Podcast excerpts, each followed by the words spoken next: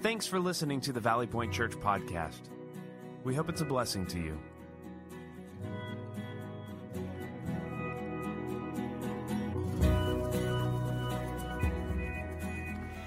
Happy Easter and welcome to Resurrection Sunday at Valley Point Church.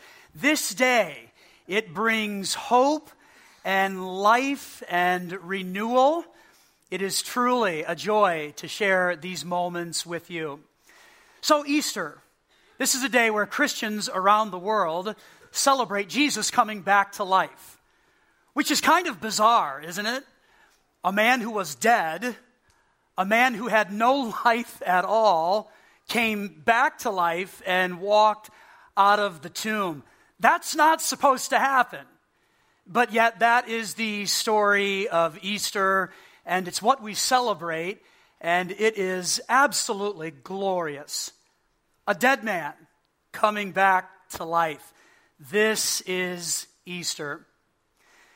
We find four Gospels in the Bible Matthew, Mark, Luke, and John. All four Gospels share the life of Jesus and some of the things that he said and some of the things that he did. All of the Gospels talk about his death and his resurrection, and how there were eyewitnesses who actually saw Jesus alive. In addition to the biblical account, there are other ancient, non Christian sources that speak of the historical Jesus and his life, his death, and his resurrection. Easter is an extraordinary event. It really is. I would say that Easter is my favorite holiday. Can I reminisce with you for just a few moments? Can I do that? I remember as a child in our home, Easter was a very special day. And often before Easter, there was all this hubbub of activity and stuff that was happening in order to make Easter Sunday a very memorable and unique day. I'm sure many of you did some of the same things that my family did in preparing for Easter. Often new clothes were involved because it's a new season and now you can wear all of these new clothes. And so we got new clothes on Easter and that was kind of fun. Often we colored eggs on Easter. I'm not sure what colored eggs have to do with the risen Savior, but that's what we all do, and it's just kind of a fun activity. It's all good. Often we had Easter baskets filled with sweet treats. And we always shared, as a family, a fantastic meal that just brought the family together where we could talk and we could give thanks for what Jesus had done for us. Our traditional family meal on Easter was leg of lamb, and boy, it was tasty. That's what I remember from my childhood as I reminisce and think about this amazing holiday called Easter. And many of these activities, many of these traditions, are still things that I enjoy today. As a matter of fact, after our last gathering today, I will return to my home with my family and some other friends, and we are going to eat leg of lamb with mint jelly. That's an actual thing leg of lamb and mint jelly. You get the sweet and the salt mixed together. It is absolutely delightful. I love Easter, it's my favorite holiday. Beyond being a fun day, I think Easter is a day where we celebrate a risen Savior and we think about how it's a rescue story. And really, underneath Easter, is this idea, this concept that there was a great rescue story in play for all of us. Rescue. This has been our theme here throughout the month of April, and beyond just defining that word, we have been looking to the person of Jesus and painting a sketch of him, really, as the rescuer. Jesus, the ultimate rescuer. That's who he is. Here's our big idea for today, and this will frame our entire conversation. So please take out your talk notes, and I would encourage you to follow along as we move through this time together. Our big idea Jesus, the rescuer is living. Now, that might seem like a simple statement, but it's really important for us to grasp here on Easter Sunday. Jesus, the rescuer, is living. And we'll spend the rest of our time thinking through that. Which brings us to our scripture reading for today, which is found in Luke chapter 24. Again, Luke is one of the four gospels that share the life and story of Jesus Matthew, Mark, Luke, and John. I'm going to read from chapter 24 in just a moment. If you have a Bible or a device, please feel free to find this chapter. These words will also appear on the screen when I begin to read. Luke chapter 24, verse 1. Out of respect for God and His Word, will you stand with me as I read? So keep in mind, this is Resurrection Sunday morning. Jesus has been killed. He's dead. The dream is over. The dream is over. Luke chapter 24, verse 1. But very early on Sunday morning, the women who were followers of Jesus went to the tomb, taking the spices they had prepared. They found that the stone had been rolled away from the entrance so they went in, but they didn't find the body of the Lord Jesus. As they stood there puzzled, which is an interesting thought. Like, we're here to take care of the body of Jesus, and that's why we have these burial spices. What happened inside this tomb?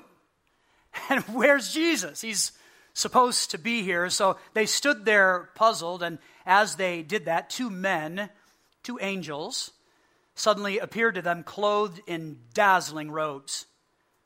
They had new Easter clothes too. Dazzling robes. Verse 5 the women were terrified and bowed with their faces to the ground. Then the men asked, Why are you looking among the dead for someone who is alive?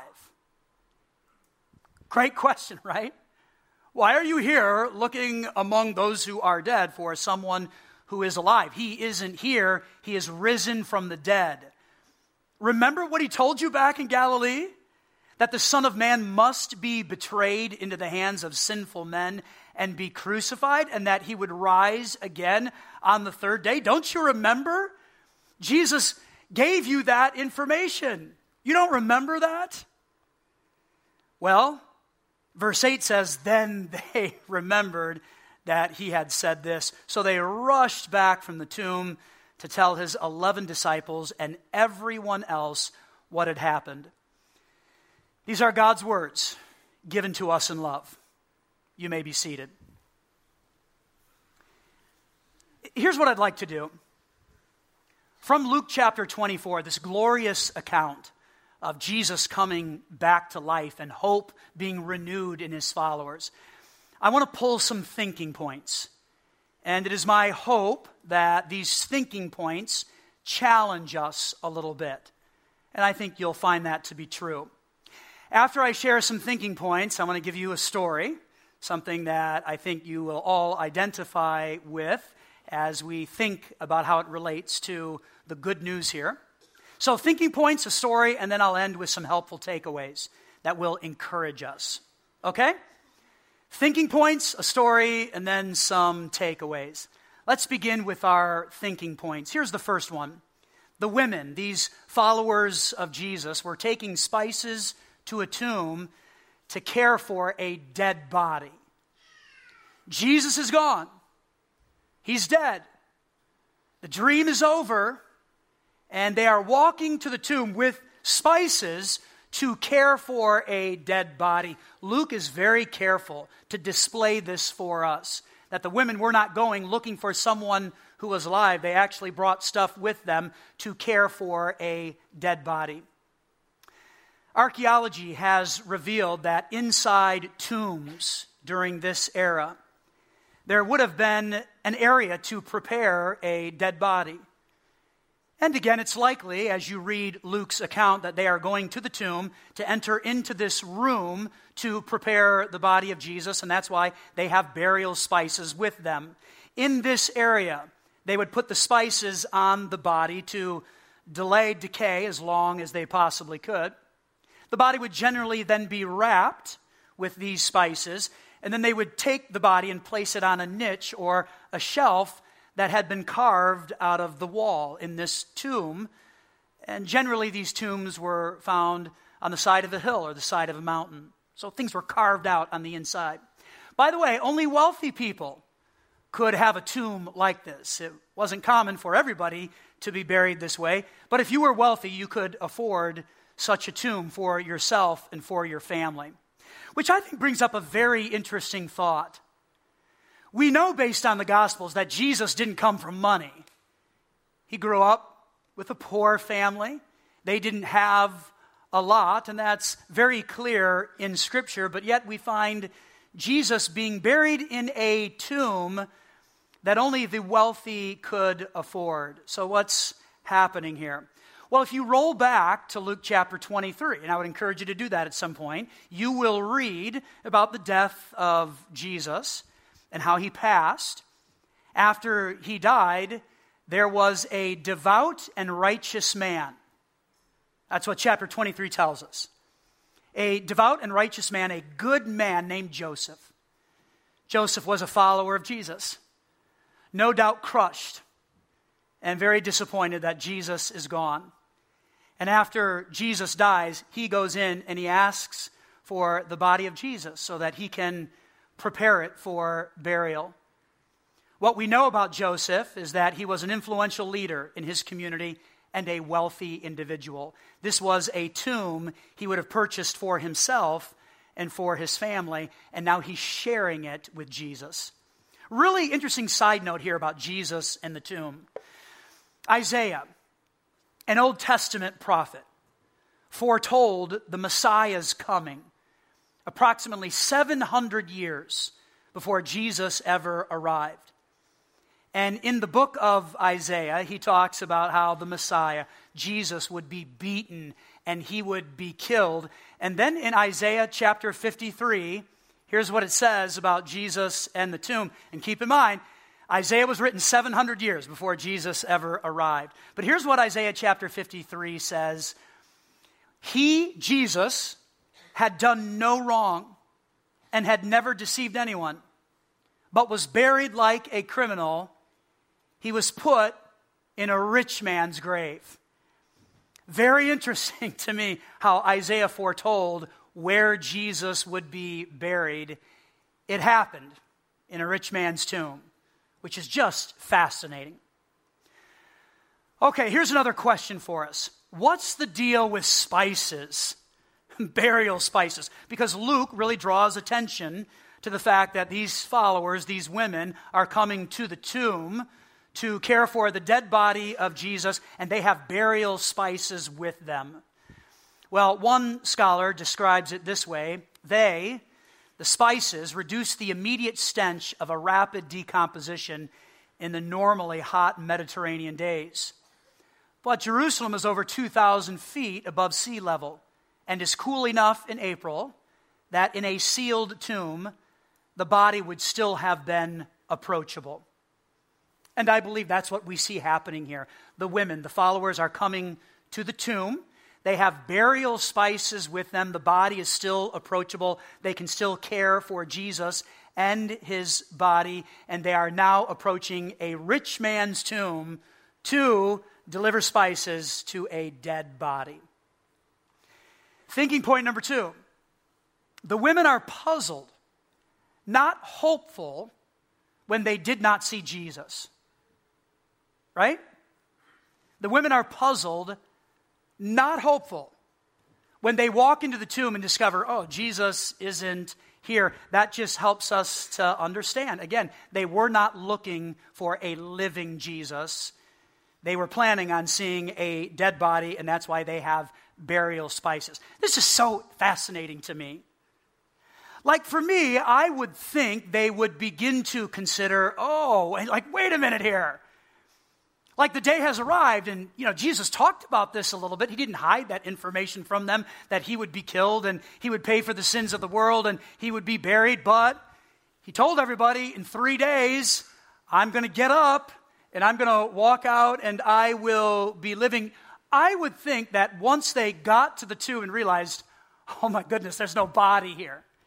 Maybe he's still alive. Maybe he's come back. Maybe we will see him again, but yet that's not really what you see here. They're still a little shocked and they're puzzled, and rightly so, because coming back to life is a little out there. That just doesn't happen every day. So the women are puzzled, not hopeful when they can't see the body of Jesus. Thinking point number three the angel's conversation confirms that the women thought Jesus was dead. That's what they believed. If you go back to verse 5, the angels are talking to them and asking the question, Why are you here looking for the living among the dead? Don't you remember what he talked about in Galilee? How he said this would happen. Don't you remember this? And that whole conversation with the angels just helps us to understand that these women thought Jesus was dead. And then, thinking point number four the surprise and delight of realizing what happened must have been overwhelming. Like, wow. Is it true? Is it possible? The surprise and delight of realizing what happened must have been overwhelming for them. And this is where we need to place ourselves in their shoes for just a few moments. Let's throw ourselves into the narrative and think about these followers who come to the tomb to care for a dead body and they're puzzled. They don't understand why he's not there. And then all of a sudden, the information begins to flow and they realize that Jesus is actually alive. That surprise and delight must have been overwhelming to them, as it would be for all of us. Question Have you ever received news? Good news that brought pure joy into your life. Has that ever happened to you? You get good news and it just makes you happy, and you break out into a song or a dance, or at least on the inside, you're really content and happy. I think we've all received bad news that disappoints us and brings pain and hurts.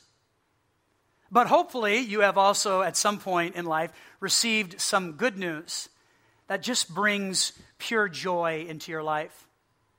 Maybe it's news that you got the job you always wanted, and you're just really thrilled about that. Good news. Or maybe you received news that you're having your first child, and that's really exciting to you. And if you've had a child, you can probably remember that day, how thrilling it was. Or maybe it's the news that you're going to have your first grandchild. Wow, this is going to be great.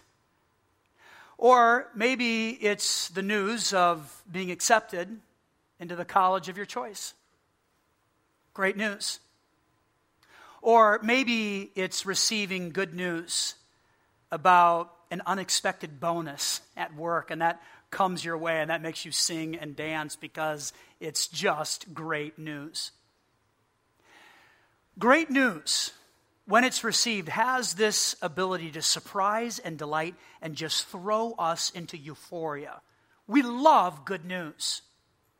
Okay, story time. I have six kids. I have one out of college, one in college, two in high school, one in middle school, and then one in elementary school. And my wife is a teacher.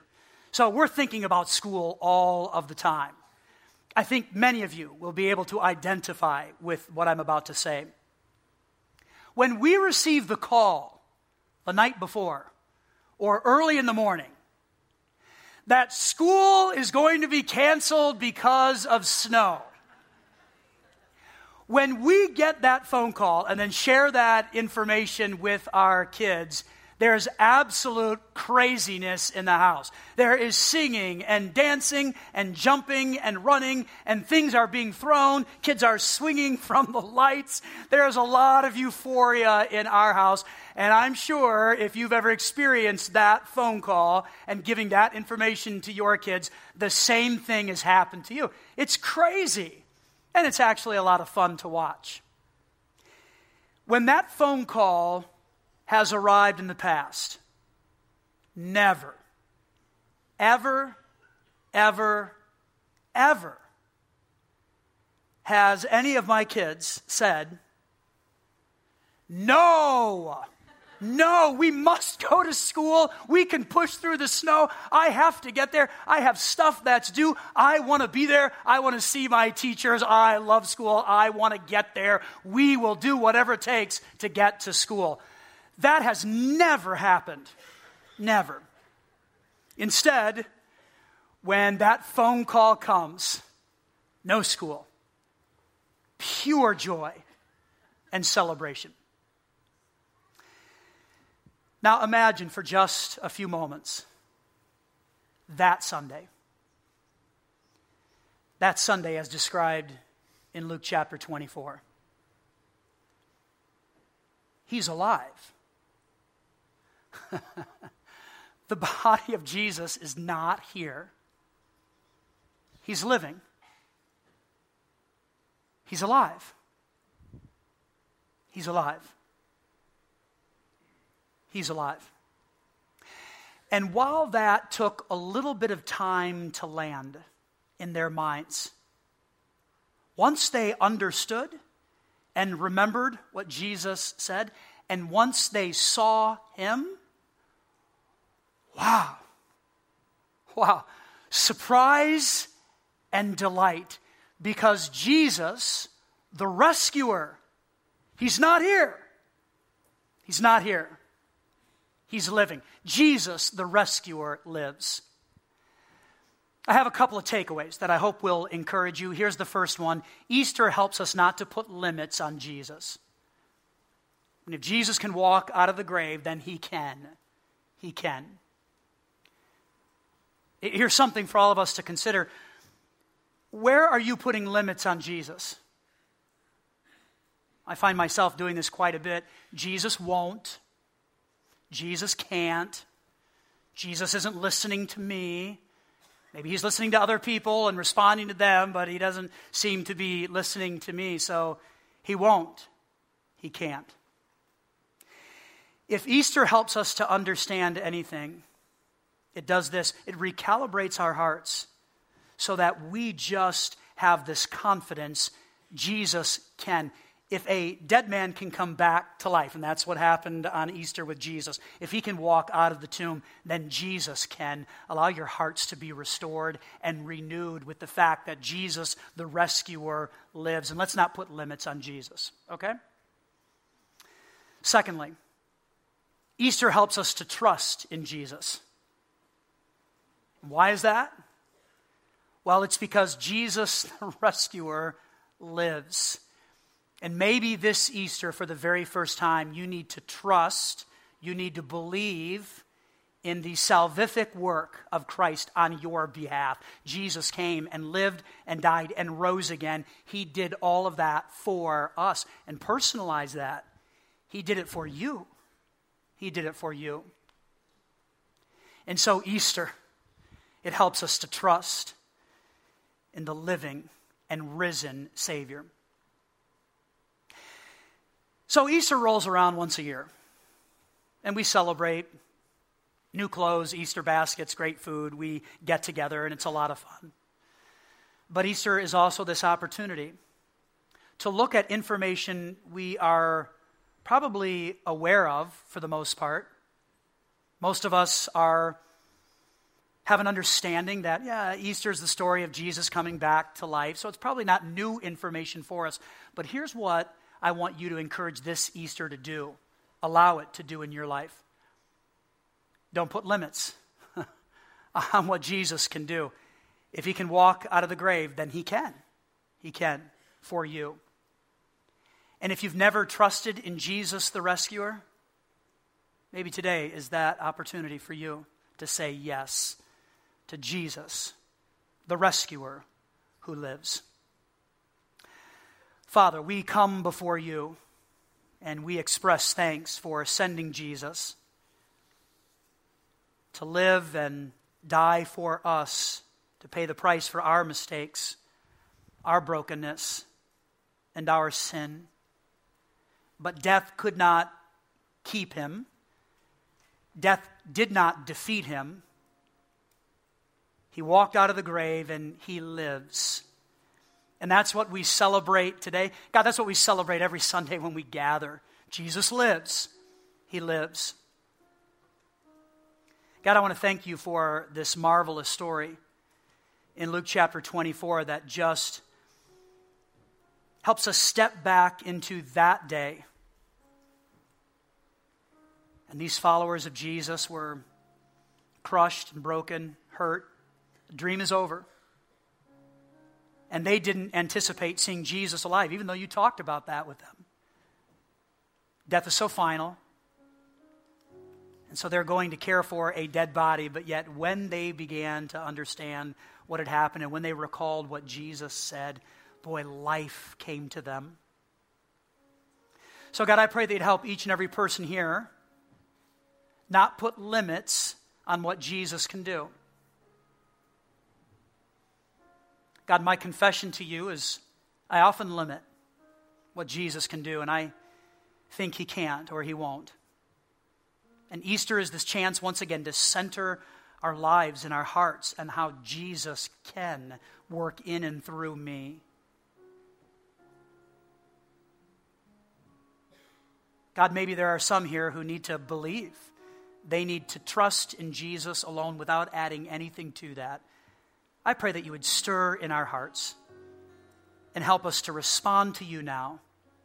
We pray it in Jesus' name. Amen.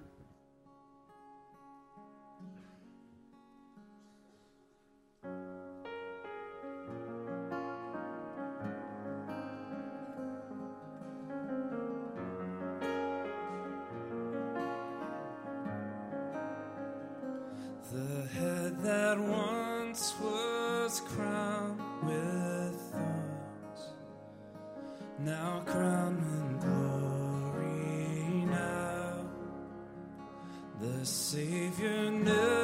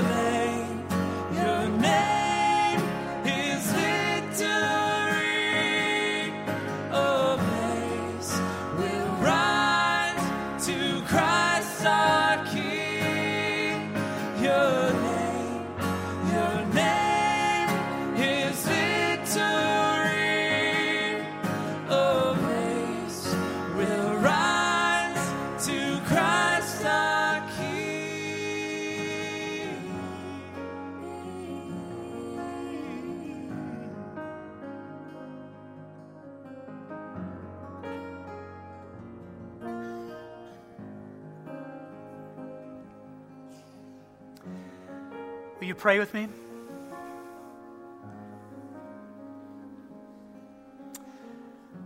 Our great God, we've been singing about the name of Jesus. It brings victory. And so today we celebrate that. Jesus lives. He came to rescue each and every one of us. And for this we give thanks. We humble ourselves in gratitude before you. I'd like for you just to keep your head bowed and your eyes closed for a moment. Maybe today on this Easter, you're understanding you've been putting limits on Jesus and what he can do, and your heart's renewed a little bit. Jesus lives, he defeated death, and he can. Jesus can. But yet you've been putting limits on him. Maybe right now you just need to talk to God the Father and say, okay, right now, today, I will remove the limits and allow Jesus to work in and through me and I will believe once again that He can. Just talk to God about that a little bit.